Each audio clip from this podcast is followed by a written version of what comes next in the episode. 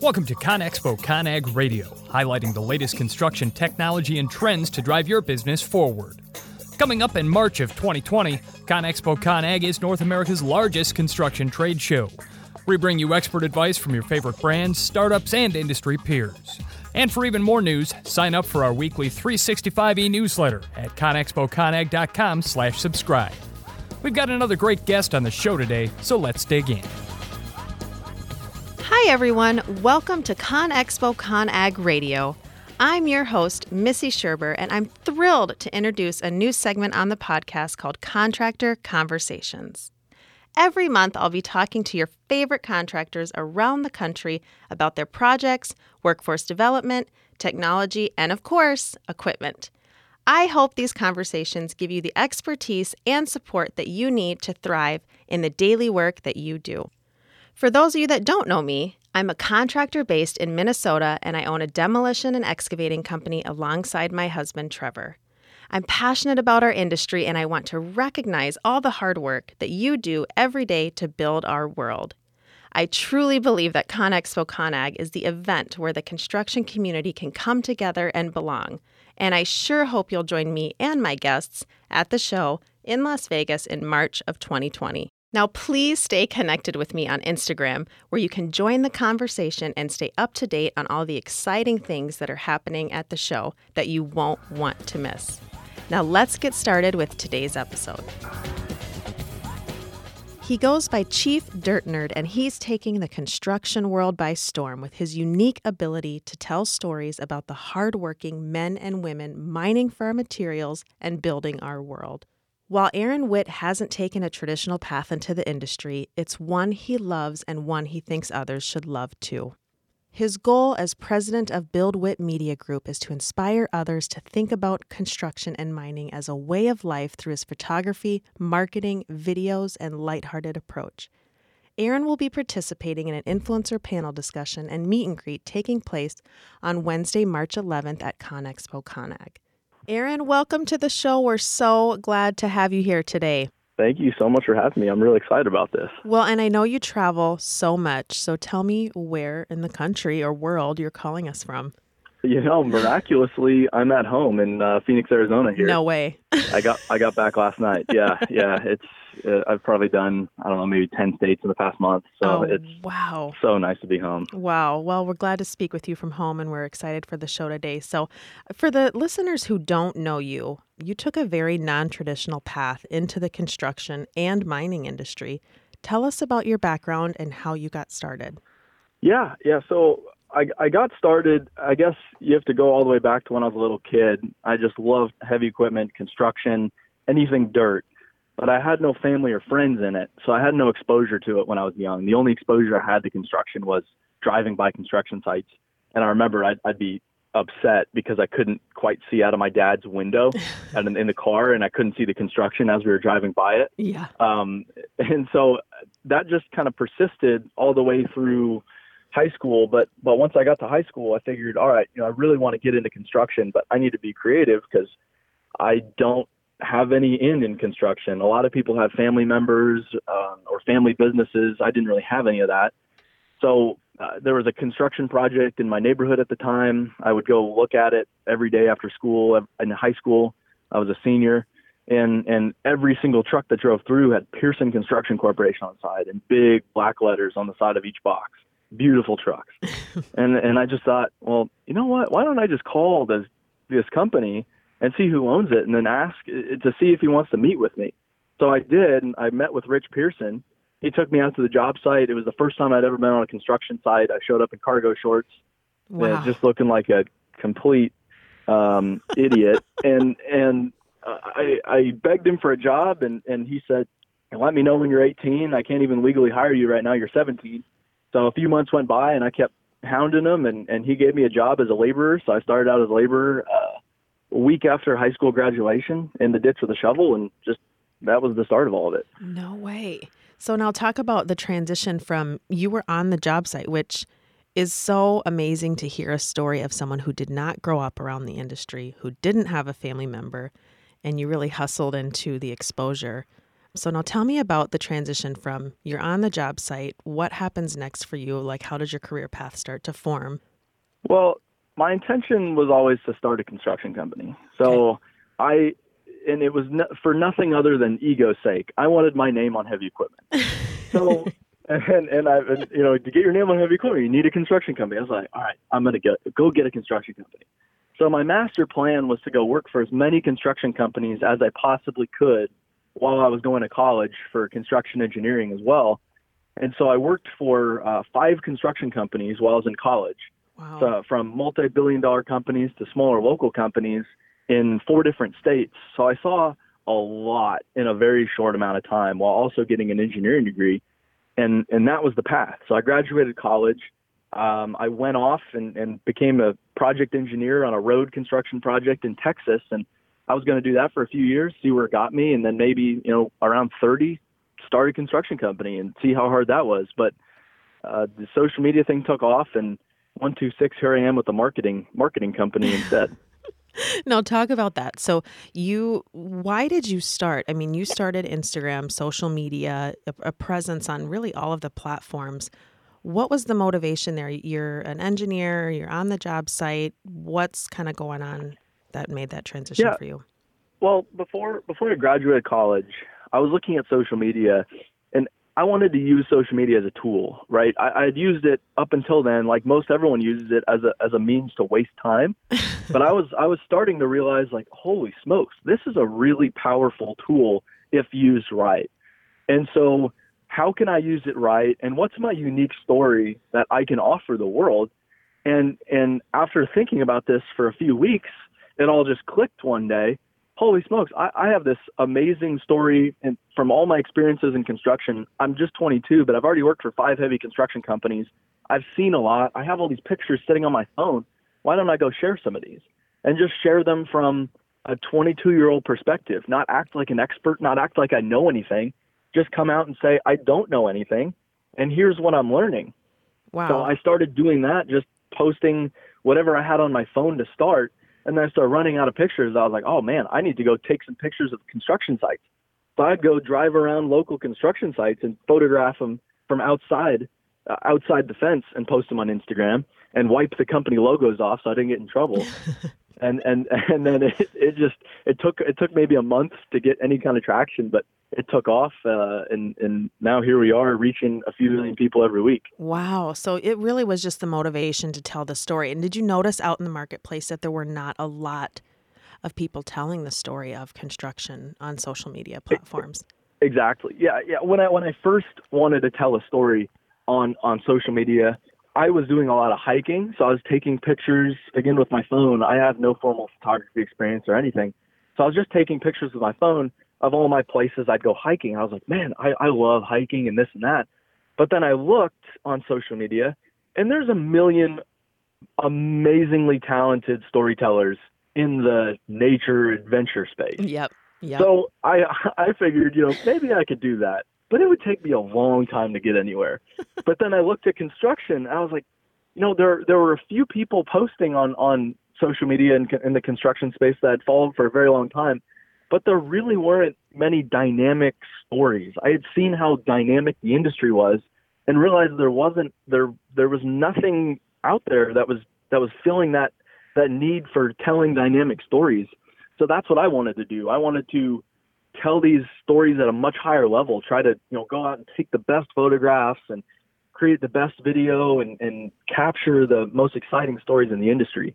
So that's how it that's how it began. That's how I got to doing construction rather than taking pictures of my hiking well, We're, well, we're so glad that you made that transition because you've truly made an impact in the visual visuals of our industry. So I noticed that as well. I mean, the landscape was so light of storytelling and construction. And, you know, I just started slowly sharing, but you really got aggressive with it. You were like, hey, this story has to be told. Why? Why why were you so motivated to tell the story of construction? I like to hear about I want the audience to really hear about the passion that was growing in you and your motivation to do that. Yeah, well, it's it started out of just my genuine passion and interest for the industry. Right, I, I had no motives. There was no business plan. when I quit my job to do BuildWitt full time, I wasn't making any money from BuildWitt. I moved in with my dad, you know, so I didn't have to pay rent, so I could just travel around the country as cheap as possible, and just I just had to worry about feeding myself. Um, so, but but as I've done this more and more, I, I've I've understood the need to tell the story, and I've got more and more frustrated. Um, I, I'm a 24 year old kid so I'm young. I look at everything with a 40 year plus time horizon. Yeah. And I, you see all these older folks in this industry who are very powerful, have very big companies, have been doing this for 30, 40 years, saying, oh, we can't find people anywhere. But then they're doing nothing about it. Yeah. And that's what's really starting. It, it's it's it really started to frustrate me, and it frustrates me even more to this day. They, they're just not putting their money where their mouth is. They're not actually doing anything. So they're not accepting responsibility for, hey, there's a problem here. Not, you know, we, our, uh, uh, our retirements are only accelerating. Go out to any job site. There's a lot of older folks on every single job site. Yeah. And once they retire, their knowledge is gone. Yeah. And then there aren't many young kids getting into the industry. But it's such a beautiful, beautiful industry, and it provides so many tangible benefits that a lot of other industries can't even touch. Yep. But but they're just doing nothing to tell that story. Right. Instead, they're just playing victim and oh, it's millennials, oh, it's colleges, oh, you know, my people aren't loyal. Why train them? Because they're just going to leave for a dollar raise. It's like that's the po- that's the problem right there. Yeah. So that's that's why storytelling is so important. It's it's trying to actually address this this labor shortage and actually do something about it Wow. rather than just sit there and play victim. So that kind of became your motivation then that the storytelling could really make a huge impact in workforce development. And rather than all of us kind of sitting around the table saying, Where's the laborers? Where's the laborers? And you're saying, hey, let's show the laborers the future, what it looks like, and let's make it exciting and cool. And and has that become kind of your core motivation as workforce development as into building BuildWitt from just a social media storytelling platform into a full blown marketing company? Is that your core motivation there then is the workforce development? Yeah. Well, the core motivation, our, our mission, our overarching mission has become making the dirt world a better place. Awesome. And I love there's that. there's there's a lot of problems that that have created the workforce development problem. I think the industry has largely created the problem ourselves. So and and a lot of it comes back to storytelling. So storytelling helps from two different angles, right? The first angle is the obvious one, educating people about the industry because you can't expect a 16-year-old to say I want to go into the construction industry or I want to go into the mining industry when they don't even understand those opportunities exist. Okay. So they don't even understand the, the industries exist, let alone there's some beautiful career opportunities. right. So educating those those younger folks or folks that maybe 30, 35 sitting in a job that they're just absolutely miserable at Yeah. and saying, you know, hey, maybe you're not supposed to be in an office. Maybe sitting out behind a computer is not for you. That's okay. There's another option here. Wow. And it's a much more beautiful option for you. It fits your personality better. You can make a lot more money. You can actually go build the world and, and, and make a difference in the world. So one, it's that educational piece, just sharing what this industry is actually, what this industry actually looks like. Yep. So, so trying to attack the negative perceptions. Yep. And then two, though I've realized after visiting, I mean, hundreds and hundreds and hundreds of job sites in 30 plus U.S. states right now, the current workforce is very um, uninspired. So, and, and that's because people have been treated like numbers and pawns and and just a piece of, of the construction process. Yeah. They're not the construction process. So they're just a line item on a bid that's labor. And that's it. And if you need more of them, you go out and hire more of them. And if the economy goes down, you just lay them off and you, you can go get them later. So, so we haven't treated people very well. We haven't tr- invested in people. There's very little training. You know, if you want to become an operator, uh, I don't know the answer. I just try to hop your way into an excavator and just w- wiggle the sticks, you know, after work and learn how it works, and maybe you'll get a shot. There's no there's no defined training. There's no career paths. Yeah. Construction companies are spending very little investing in their people, trying to retain their people, trying to build great cultures. So the storytelling, um, it, it helps from that front too to to inspire the current workforce. And what's you know our company's mission driven. The odd thing is we'll go to a, you know billion dollar companies and ask them, why are you doing this? Other than making money and meeting production, Why are you doing this? And it's it's crazy because a lot of construction companies don't have that higher purpose beyond the safety, the integrity, the you know quality behind the the values that everyone shares. You know, every construction company has the same values. There's no core purpose, and they haven't instilled that within the organization. Wow! But when you peel back the layers, it's a it's a beautiful purpose. It's a beautiful mission. You're making the world a better place. I mean, the rest of society couldn't function without our industry. Right. You couldn't turn the faucet on in the morning. Yeah. You couldn't drive to work. You couldn't get on a plane to go see your grandmother. You couldn't do any of that. So we are the industry that's helping every other industry, every other person live the life they want to live. And that's a beautiful mission. It's huge. So we're trying to to take that mission and just throw it out there and say, hey, these construction companies, you guys need to and reinstill this pride in your current people, and, and then they're going to go be your spokespeople to go get more people for your company. So Absolutely. it's, it's that twofold approach. That's awesome. So the storytelling it just is so much bigger and deeper for you. It's educational on one side and it's inspiring on the other side and it sounds like your goal is is from the top down within companies that are already existing. It's not just for new startup companies. It's for these big companies to say how can we educate and inspire and really turn people's heads towards this industry, which is just such an awesome purpose to have for BuildWitt. And I'm so grateful that you're doing that and telling our story. So, based on your travels and field interactions, and I think you just kind of touched on this, but I want to go a little bit deeper. Based on your travels and field interactions, what are the biggest challenges that you see construction companies facing right now? Construction companies right now, eh, the times are really good. Yeah. Everyone's making a ton of money and everyone's building a lot and everyone's bidding a lot and winning a lot and buying new equipment. The industry's really good right now. So there's this people problem and everyone knows it. They're saying, yeah, I just can't find enough people to go build everything. But then there's not a real incentive to change either because everything's so good. If you're making so much money, if everything's so good, why why go change the way you do business? Why go train, you know, why go train people? It, it's worked and it's worked for 40 years. Why would I go change? And I don't blame them. If I were in their position, I probably wouldn't change either.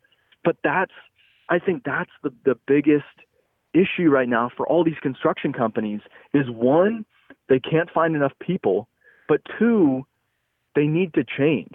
And a lot of them are not willing to change. They're not willing to sit there and say, okay, this has worked for 40 years plus, but the world has changed. We need to change with it. We're trying to we're trying to force these old ideals, these old values that a lot of them don't apply anymore. So really looking themselves in the mirror, accepting that it's their responsibility to go solve their workforce problem themselves and then go make changes Yeah. and and and another uh, you know going off that everyone thinks like they say oh i can't find experienced blade hands anywhere yeah no kidding all the experienced blade hands are working because they're good and if an experienced blade hand's available that's a red flag. They're probably not very good.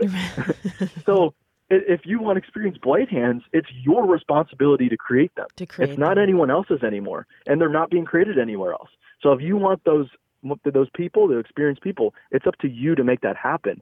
And So- i just haven't seen that that mentality um, in in many companies in the industry yet So you're because the times are so good. kind of our solution is to create the talent and to not get stuck. I mean, it, you're absolutely right. It is so good right now in construction that it could easily blind us as construction company owners. Oh, things are so good. Let's keep rolling.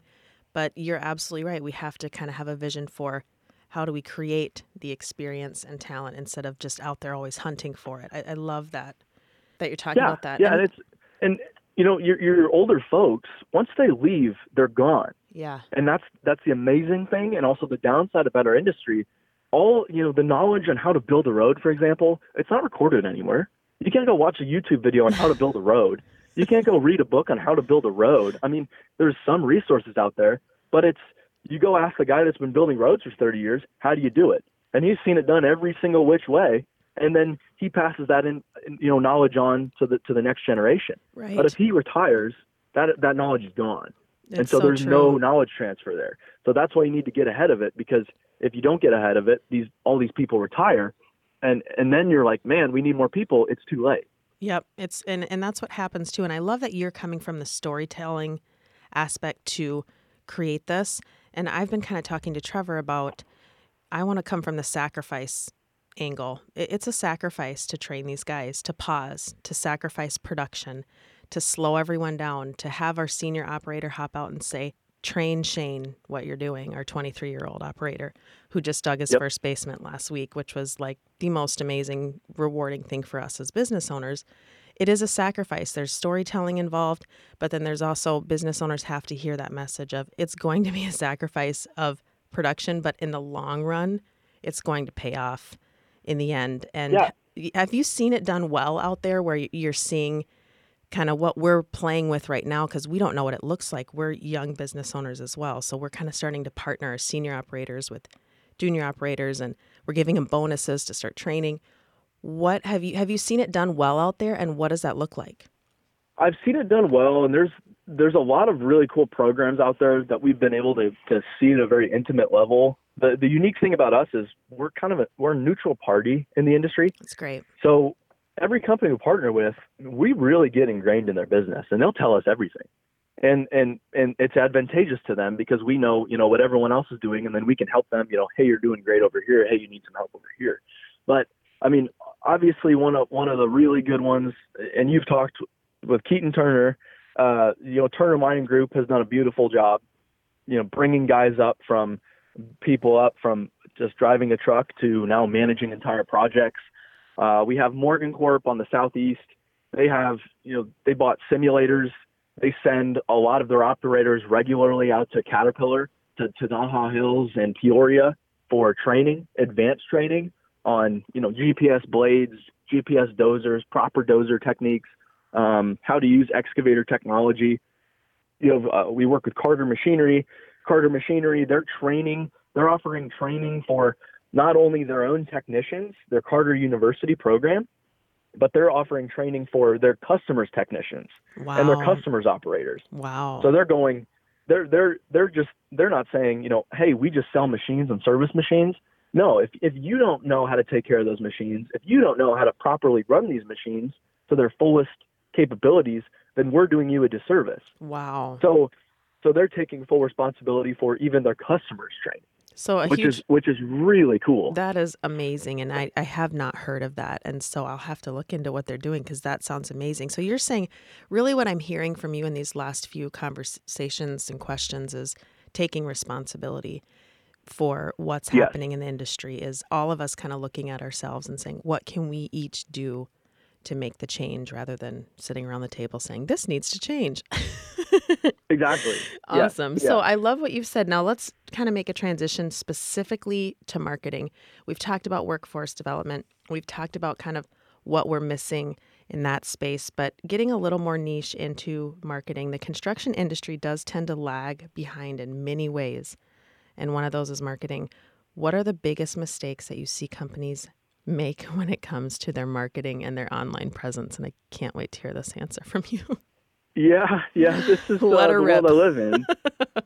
the, well, one, the biggest mistake is not spending any money on marketing.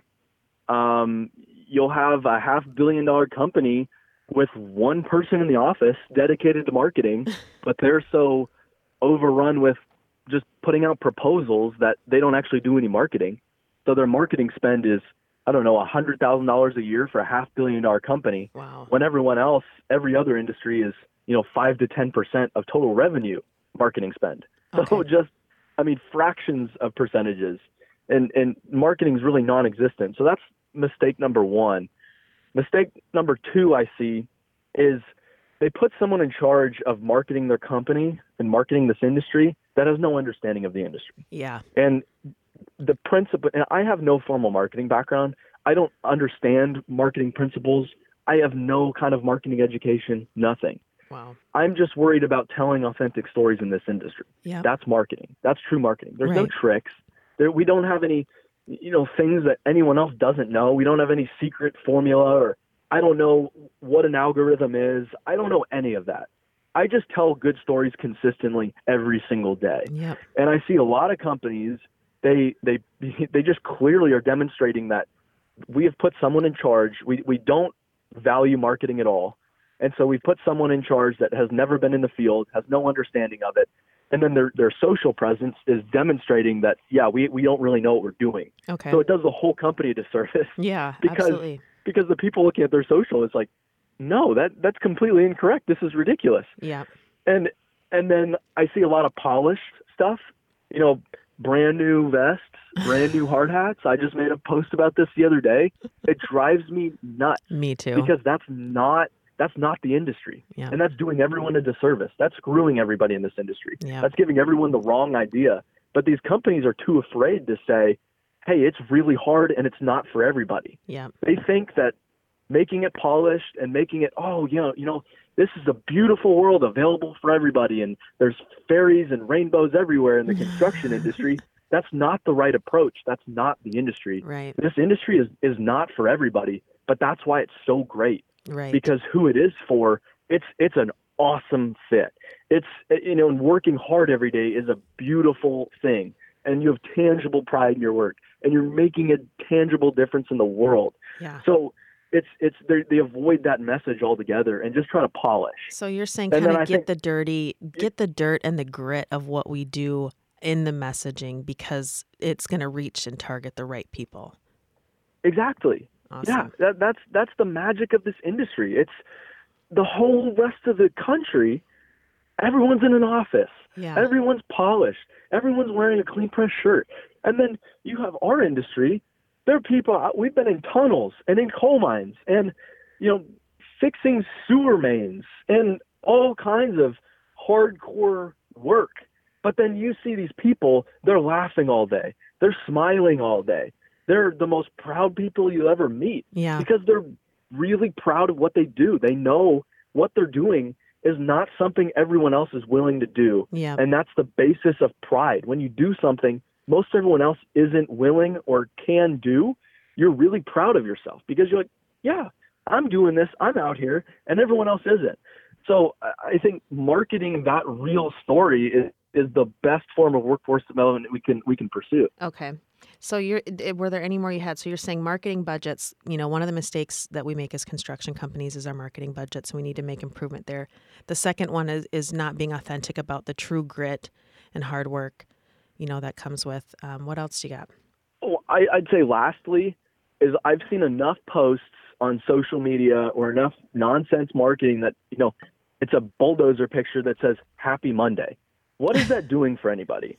And and that's doing nothing. That's wasting people's time. And most importantly, that's passing up on a great opportunity to educate people about this industry Yeah. right? So instead of saying Happy Monday on a on a bulldozer picture, what's the bulldozer doing? Maybe they're making a cut. What is a cut? How does a cut work? What do you have to think about when you're cutting with a bulldozer? Maybe they're finish grading. What are they finish grading? Oh, house pads. How do you finish grade a house pad? What's compaction? There are so many great stories. Who's running the bulldozer? How long have you had that bulldozer? You know, why did you buy this bulldozer over that bulldozer? Wow. You know, there's there's so many beautiful stories there to tell. yeah. It's just taking advantage of them and getting them out there in the world instead of wasting people's time with with nonsense. Right. And that kind of leads into my next question of what are the things we can do as construction companies, small, medium, large, and even also as brands, you know, the construction brands out there. What can we do for the mistakes that we are making by not spending enough, not talking about the grit? Um, and you just addressed one big one is get deeper with the story. But what else can we do to start making improvements on these mistakes that you're seeing made? It's it's really easy. I mean, my focus is on social media, right? Social media is one of the most beautiful ways to communicate ever. There's a lot of downsides to it, obviously, but if you use it right, if you shift your mentality, your mindset to, hey, this is just a waste of time, to, wow, this is a real, legitimate business tool if I use it as such. And the best part about it is it's free. I can go really get the word out about my company. So it's just about these companies being willing to put themselves out there. We work with companies that are not nervous for me to be on their job sites with a camera, Yep. right? They're not, they don't ask to approve everything with a fine tooth comb. They don't ask to go see the messaging. They don't ask about that stuff because they already know they're doing the right thing. And so they're not afraid to put themselves out there. So, number one, is just these companies need to do the right thing. Yeah. I tell I tell them I, I can't I don't do anything with my storytelling. I'm just telling stories that exist. Yeah. I'm not making anything up. Right. And you know I don't do ed- heavy edit. I, every whatever is on your job site is what I'm going to capture. And I had a company that got angry at us a year ago, uh, one of the biggest companies in this entire in its entire industry. And I, I photographed a bunch of their operations, gave them the photographs, and they came back and they were upset at me because it was just a bunch of photographs of old people. And I told them, well, hold on. I'm not a magician here. if everyone on your sites are old, you're going to get pictures of old people.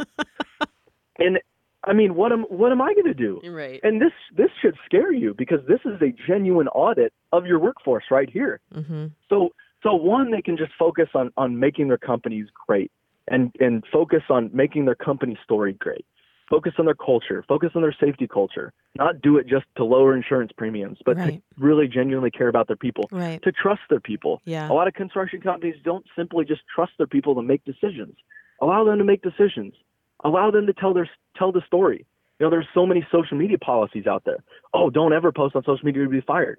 Why? What are you afraid of? Right. What are you afraid of? I mean, if you if you had a beautiful safety program, if you had a great training program, if you had great job site management, if you had a great culture, you would not at all be afraid of sharing your story. Absolutely. So so number number 1 is making that story great and two just getting it out there. And it. social media is a great place to start because it's free. It doesn't cost you anything. You don't need me to do it. You don't need anyone to do it.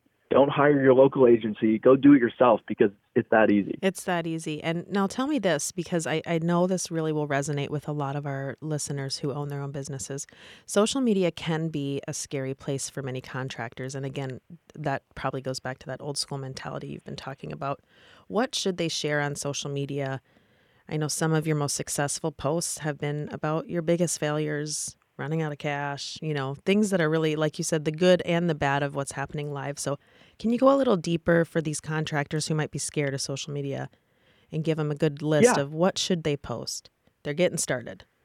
you know the, the real simple stuff is what's going on just just document what are you doing today what are your what, what what's going on in your job sites oh you got a new piece of equipment oh you started a new job oh there's something exciting going on over here and okay grading a road you see it every day but everyone else doesn't see it they don't understand how roads are built Right. so just sharing, you know, this is what aggregate base is. It's just really basic stuff. You don't have to think about this elaborate story. It's just what's going on right in front of you. That's awesome. And and and it's it's it's it's as easy as that. And I look at it, you know, and there are a lot of other people talk about it. This is not me at all, but you either educate, inspire, or entertain, right? So you can educate by, you know, this is why we're using this piece of equipment. This is why we're doing it this way, or this is what's happening right now. You can inspire, hey, this person started out at the very bottom and now he and now they're there. And and now they're leading the company. Or or inspire by, you know, what we're doing is really important and this is why. You know, showing the value of your work. Yeah. You know, the, hey, we're installing a new water line in this neighborhood. This whole neighborhood depends on us to shower, to wash their dishes, to flush the toilet every single day. And then lastly, have fun with it. I have fun with it all the time because this is a fun industry. That's one of my favorite things about this industry is it's not politically correct. People joke around. People have legitimate fun while they're at work. It's it's just it's fun, it, and people don't take themselves too seriously. right. So poke fun at yourself sometimes, and that goes into, you know, vulnerability too. And when you admit your mistakes, they don't have power. They don't have power over you anymore. And then you can show people that, yeah, we're human. You know, we we screwed up, but this is how we're making it better. This And you you referenced my most popular post, not on Instagram, but on LinkedIn, with you know a half million views and hundreds and hundreds of messages from other business owners saying they'd been there too. Was we ran out of money. We ran out. We had a cash flow problem, so we were owed a ton of money, but we hadn't collected on it. So my credit card was shut off without me knowing, and I found out at the airport when I was trying to get a rental car, and and it was it was terrifying. I we, I ran the company out of money accidentally, and I didn't want to put that on the on the internet. Obviously, I didn't want to say, yeah, I ran my company out of money. That's not a fun thing to talk about, but it was real, and people saw that as, wow, you know, you're actually doing the right things. You know, we've been there too. Yes. That means you're growing, yes. and and they were saying it's a good thing that that that happened. it is. And now I, I now I see it, I said, "Yep, I learned from my mistakes. It's not going to happen again."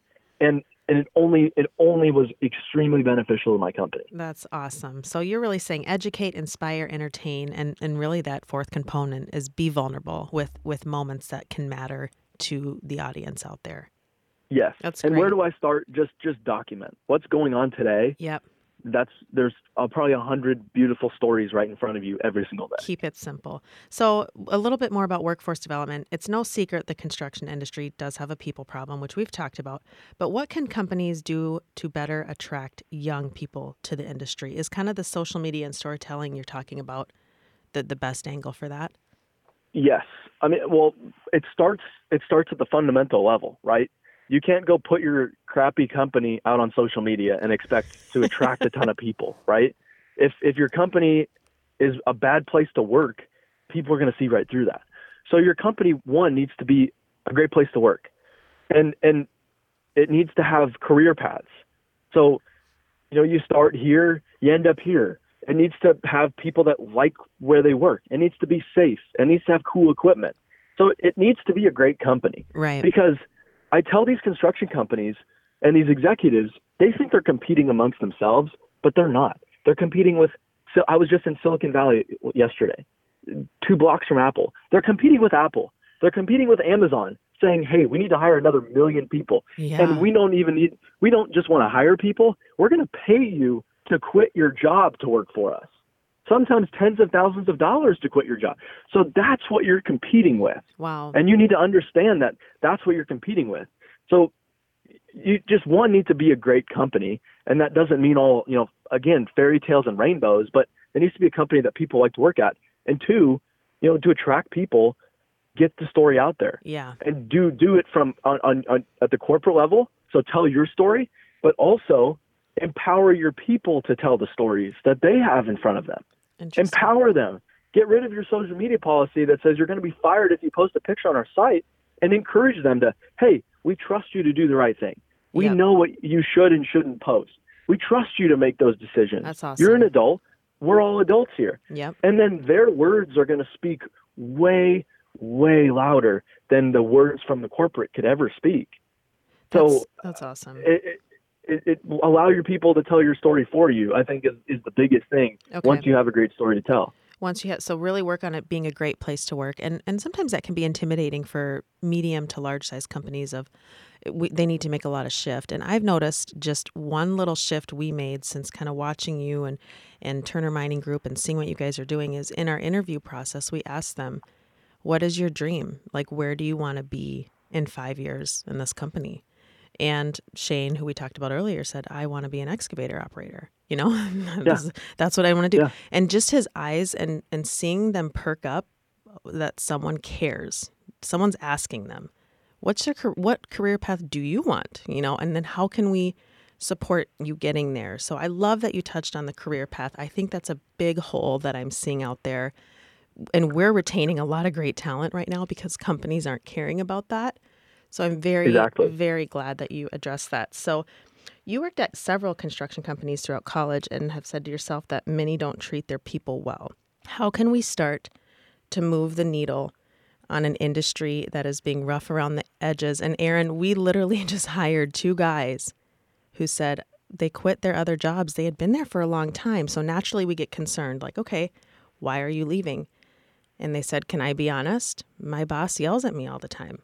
Or my my boss treats me like crap and it's like, "What? You know, he's been in the industry for 50 years and I couldn't believe that still exists. So you're probably have better awareness than I do cuz you're out in the field so much. How do we start to move the needle on being known for being rough around the edges like that?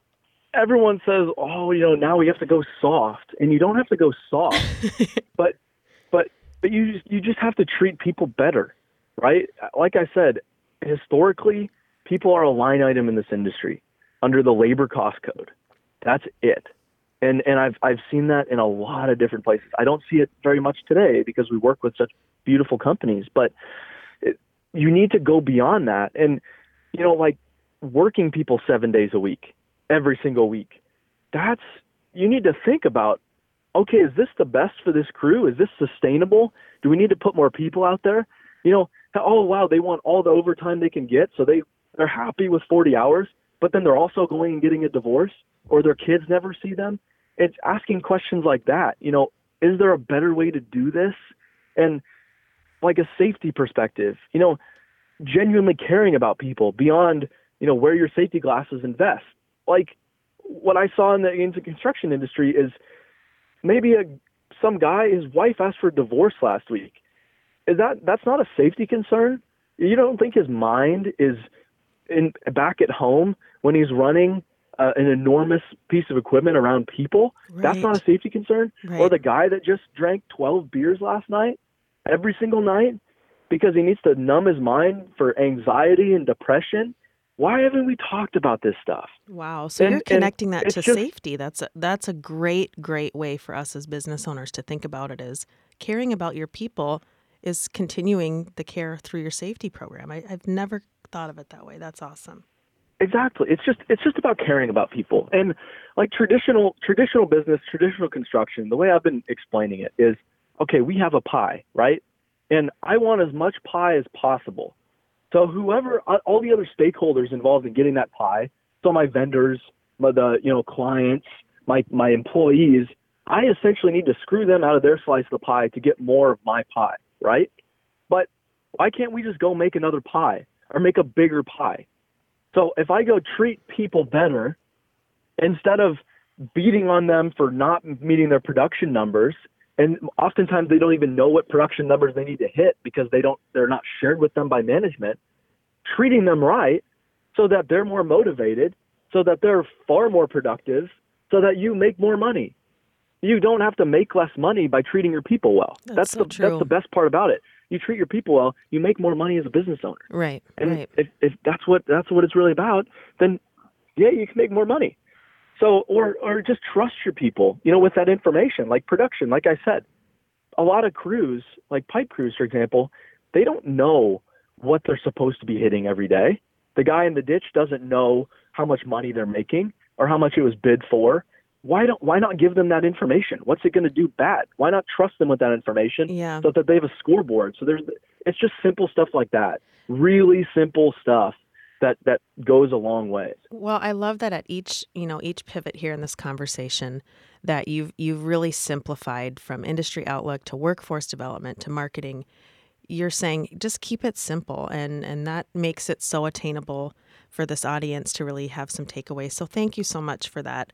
Let's pivot a little and talk about ConExpo ConAg because from what I understand, you started your business shortly after your first trip to ConExpo ConAg. Tell us about that experience and how it helped your business. So that that was a fun one. uh, I I I had started. I think I went to ConExpo before I'd started BuildWitt. So I drove up there, and I was a college kid. I didn't want to spend any money or anything doing this, so I lived in Phoenix. I drove up early, early morning. Forgot about the time change, so I got there an hour and a half before the show opened, and I was wearing a cat shirt, and I had a camera, and the doors were open. So I just walked in. Oh. Awesome. and I don't know if ConExpo wants me talking about this or not. I've I've put it out there on the internet though. I'm not saying just walk into places. yeah, we're not recommending it anymore, but we absolutely love that No, it's a part of your No, no, no, story. Yeah, I I didn't know any better. I was just a That's 22 year old awesome. kid. I wanted to see the equipment. The doors were open. Great. I'll just walk in. Great So I walked in. I got to enjoy the show for an hour, hour and a half before people were there, and all they were all meeting. I was at the cat booth, and I had a cat shirt on, so no one asked me any questions. so I got to see the whole show, and it was just awesome. It's it's so overwhelming. There's so many pieces of equipment, and yes, I went and bought a pass. I didn't do it for free. You know, I'm not that cheap. I bought my student pass, so I, I properly paid after that Yeah. but I got to see the whole show, and then I drove home that same day. I took a few pictures, you know, met a few people, drove home. So I did it all in one day. Wow. Uh, so so this, and then and then I used some of those pictures to get my BuildWitt Instagram presence off the ground, which Oh, is pretty really? Really? So you went there. I mean, it is it sounds amazing where all everything in one convention center that builds our world. Everything is right there. Yes. So you took advantage Yeah. of the opportunity and you use those pictures to actually launch BuildWitt, which is amazing. Yeah. Yeah. It, it's pretty wild, and then it's come full circle, and now we're working with ConExpo a little bit. I was going to say it came full circle because now ConExpo ConAg is using your photos for their marketing and advertising. How cool is that? Yes. Yeah, it, it, it is pretty cool. And, and honestly, we don't, I don't license images very often. I mean, very rarely. There's, I can maybe count the instances on my hand where I've licensed images. Yeah. And ConExpo is one of them just because it's such an important event and, and such an exciting group of folks to work with. Yeah. So when they came to me saying, "Hey, we want to use your images for advertising," I was like, "Well, absolutely, let's make this happen." And it's it's so cool to see my images it's awesome. you know, all over the ConExpo advertising. It's so awesome, and and just to know like the amount of pride that I know a lot of us have in seeing that you're changing the game in marketing and visuals in our industry, and then the biggest kind of expo in the world has your image. It's like, yes, this is awesome. yeah, so it's, now, it's pretty wild. Going to the show as a business owner, you you've really built such an awesome thing with BuildWitt for our industry. What are you most looking forward to for the 2020 show? You know, obviously, and everyone talks about the equipment. The equipment's really cool. Um, you you get to see all kinds of really fancy iron and this and that, but the iron isn't really what excites me at ConExpo. What excites me because I like things in the dirt. But what what excites me is the people. Yeah. All the people there. So the people that come there. So you're getting the the biggest, the, the best exposure to the entire national, international contractor community that you can find anywhere. And then you're also interacting directly with the people who are making these machines. Yeah. So all the manufacturers have their engineers and marketing folks there, and they know everything about these machines, and they're so proud about these machines and they're there to just talk to you about it. And they don't care if you're going to buy one or not. They're not salespeople. They just want to educate you about what they what they've been working on for oftentimes years yeah. on single machines. Yeah. So it's it's cool if you're a business owner, go to find you know pieces of equipment that'll make your business better. If you're not, if you're just a kid, or if you're someone that just has a fascination with heavy equipment, go because you'll get access to heavy equipment that you've probably never had before if you're not in this industry and you'll have access to information that you will not find anywhere else. Absolutely. So it, it, it's just an invaluable experience. Well, I think that for operators, I know I've had quite a few operators reaching out to us through social media, like my company's not going. I said, well, then you go. You know, get yourself exactly. there, educate yourself. You'll you'll bring back so much value to your company that will turn their heads and probably say, "Wait a minute, who is this guy or gal?" Yeah, and and and that's that's the thing. Not everything's handed to you in life. So if you want to go to ConExpo, fortunate, uh, hopefully your company will send you. So ask. The worst they can do is say no. And if if not, if they're not sending you, go buy a plane ticket. Go buy a pass to ConExpo. It's not very much money. You can do it really cheap. I did it very very cheap when I was a kid, and you'll you'll be more. It, it'll just be an awesome experience for you, and then you'll be able to go take all that information back to your company, be extremely valuable for your company, move up. You know, you just have to make these opportunities for yourself so just because you don't have the opportunity to go to this for free doesn't mean you should not go. I, I encourage anyone in this industry or anyone with even a remote interest in this industry to go. And I keep saying, if you're in construction, this is our family reunion. The the whole show yes. is our family reunion. Yeah. So you don't miss the family reunion. It's only every three years, so you better get yourself there. exactly. Yeah. It's, it's yeah. That's the thing. It's once every three years. So this doesn't. This isn't just an every year thing. It's it, and a lot has changed for me in three years. And three years ago, when I was at the show before, I was still in college.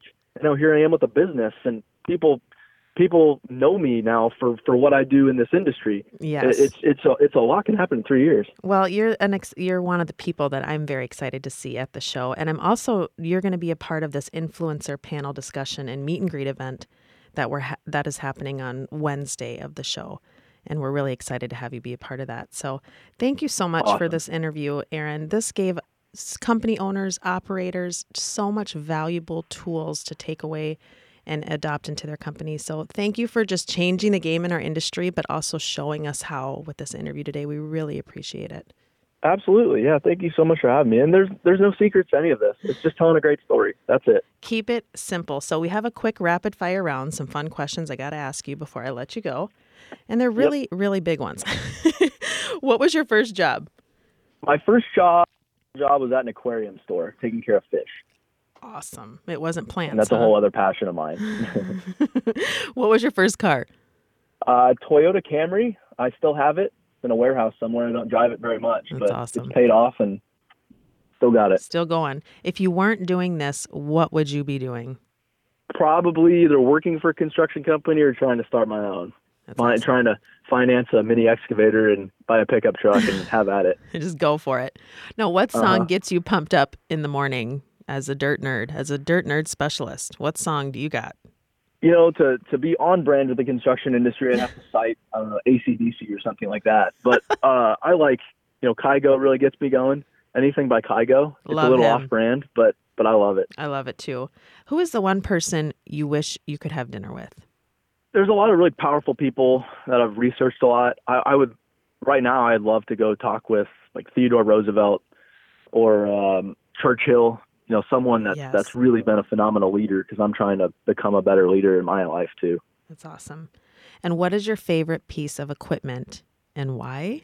I'm guessing skid steer. yeah, yeah. Every, everyone would think it's skid steers, and don't get me wrong, I love skid steers. Yeah. They're a blast. And as as you, I'm sure are aware, Yes, I know you have some. couple. Uh, I like excavators. Excavators are my thing. It's just uh, I've been in everything. I, I can kind of make everything move. I wouldn't say I can operate everything, not even close. But excavators are what's really stuck with me.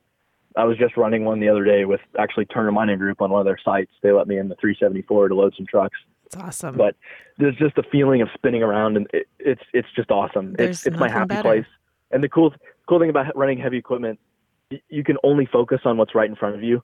So my phone doesn't matter anymore. My business doesn't matter anymore. Nothing matters. It's just what's right in front of me, and it's uh, it's just complete therapy. That's awesome. So you really like the excavator.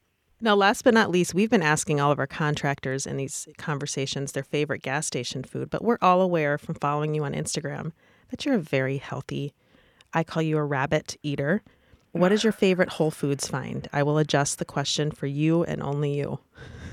Well, I, I, I have an answer for gas station. If I Oh. if gas station is all I have, and that's sometimes like West Texas or North Dakota, some just when we're in the middle of nowhere, I go with beef jerky, almonds, and like a muscle milk, and and so those those are pretty healthy, and maybe a banana. But Okay. that's just about any all I can eat inside of a gas station. Okay. But Whole Foods is the real gem when I'm Here on the we road. go. What and, do you got? And they have the salad bar. Oh. If you haven't been to the Whole Foods salad bar, you need to go It's a gem. because it's amazing.